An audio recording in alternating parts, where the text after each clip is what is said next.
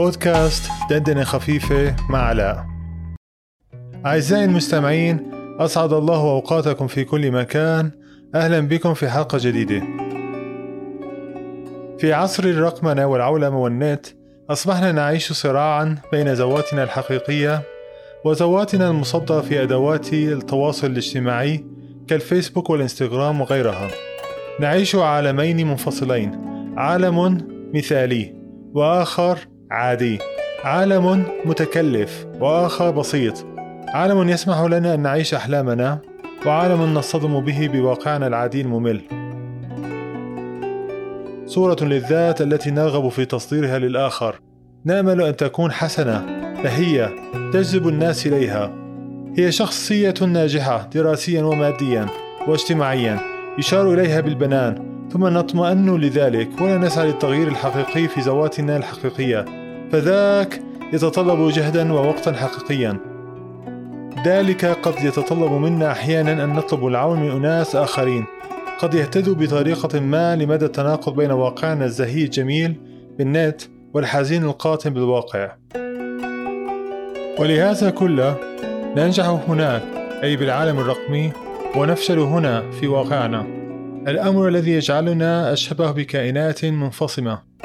تمارس حياتين مختلفتين ولا تدري أنها واقع في ذلك لأنها سلذة السير والمزج بين الواقع والافتراضي. وبات نمطا من أنماط الحياة العيش بقناعين بوجهين بفكرتين. ولهذا لا تتعجب عندما تجد أحدهم يكتب عن الفضيلة في حالته ويمارس ضدها في واقعه فهو يمارس حياته بطريقة الرقمنة التي أحالته إلى كائنين. قد يكونا متضادين بالشكل والمحتوى لكن يتطابقان بالاسم. قد نظن أن كل هذا عرض جانبي للتطور العلمي السريع فقط. ولكن في اعتقادي قد يكون أقرب من أن يكون صورة من صور النفاق الاجتماعي التي تحدثنا عنه بالحلقة الثامنة من دندنة خفيفة. فالمرء المنافق قد يرتدي ثوب دماثة الأخلاق والمثالية المصطنعة. عندما يفارق منزله فتجده يتصنع حسن الخلق وحلاوة اللسان وطيب المعشر. فإذا عاد لبيته خلع هذا الثوب كما تتلون الحرباء باختلاف البيئة المحيطة بها. قد يكون الأمر أعمق من أن يكون فقط صورة من صور النفاق فالعولمة ليست بريئة من هذا. فلقد صنعت لنا العولمة في أذهاننا تصورات مثالية. مضاعفة بذلك سقف التوقعات. فالعالم أصبح قرية صغيرة وأصبحنا برغبة منا أو لا جمهور متلقي لصور ومشاهير مظاهر الثراء الفاحش الذي يعيشه البعض من المشاهير. وأصبحنا أيضا ضحية بائسة لماكينة الدعاية العالمية للشركات العالمية. ذلك كله خلق مسافة هائلة بين واقعنا وبين الأحلام المستنبطة والمنبثقة من المشاهد والدعايات التي نراها بالسوشيال ميديا. ومع مرور الزمن تتحول هذه الأحلام والتصورات البعيدة وغير معقولة إلى شعور بالخذلان شعور يضاعف من ثقل الحمل الذي نحمله على ظهورنا.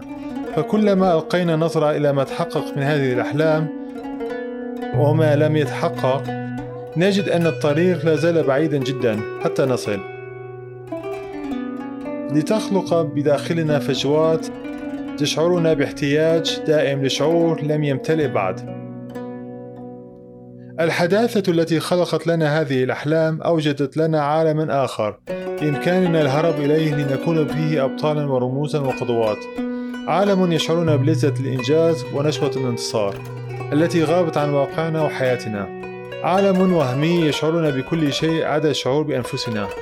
الإعجاب هنا ليس مجرد نقرة زر والتعليق ليست مجرد كلمات ولكنه شعور قد يشابه شعور الإنجاز وإن كان إنجازا وهميا. أعزائي المستمعين ليس عيبا أن نسعى لتلبية هذه الرغبة اللحوحة ولكن الكارثة أن نلبيها بصنع شخصيات وهمية هشة تنكسر ويظهر زيفها عند أي مشكلة أو حاجة. دعونا نحلم بواقعية فعالمنا لا يحتمل الوهم. والآن أعزائي المستمعين أتدرون ما قصة المثل سبق السيف العدل. تدور أحداث القصة في إحدى قبائل العرب العدنانية الشهيرة والتي يرجع أصلها إلى سيدنا إسماعيل بن إبراهيم عليهما السلام وهي قبيلة بن ضبة حيث كان لضبة بن أد ابنان سعد وسعيد. وذات مساء خرج ضبة ليرعى الإبل ومعه أبناؤه وأثناء سيرهم تفرقت الإبل في كل الاتجاهات فطلب من ابنيه أن يجمعاها ويحضراها فذهب الولدين وتفرقا كل منهما باتجاه وبعد قليل عاد سعد ومعه الإبل. أما سعيد فلم يعد فقد قابل وهو في طريقه لأبيه رجلا يدعى الحارث من كعب فرأى عليه الحارث بردين عباءتين فطلبهما منه ولكن سعيدا رفض فقتله الحارث وأخذ البردين ثم مضى. ومن وقتها لم يسمع ضبة شيء عن ابنه ولا يدري إلى أين رحل. حتى جاء يوم خرج فيه ضبة إلى سوق عكاظ وهناك رأى البردين على كتف رجل فعرفهما. فأوقف الرجل وسأله عنهما فقال الحارث إنهما لغلام قابلته ليلا فلما طلبتهما فلما طلبتهما منه رفض فقتلته وأخذتهما منصرفا. أدرك حينها ضبة أنه أمام قاتل ابنه. فطلب منه السيف الذي كان يحمله ليراه. فأعطاه الرجل سيفه فغرزه ضب في صدره وأرده قتيلا. وما إن رأى الناس هذا حتى تجمهروا حوله قائلين أفي الشهر الحرام يا ضبة فقال لهم سابق السيف العدل. فصارت مثلا يضرب به في التسارع والفعل الذي لا يرجى منه لوم ولا عتاب. فالعدل في اللغة هو العتاب واللوم أي كأنه قال سبق سيفي معاتبتكم. العبرة من المثل يقال هذا المثل عند اتخاذ القرارات السريعة دون تفكير وروية. والعبرة هنا أن نفكر كثيرا قبل أن نقدم على شيء قد نندم عليه فيما بعد. وصدق من قال في التأني السلامة وفي العجل الندامة.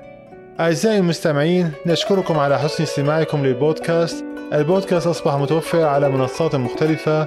أذكر منها Apple Podcast Spotify Podcast Addict Podcast Index و Listen Notes والعديد من المنصات المختلفة فالرجاء إذا أعجبكم محتوانا فاضغطوا على المتابعة أو الاشتراك أو كلاهما.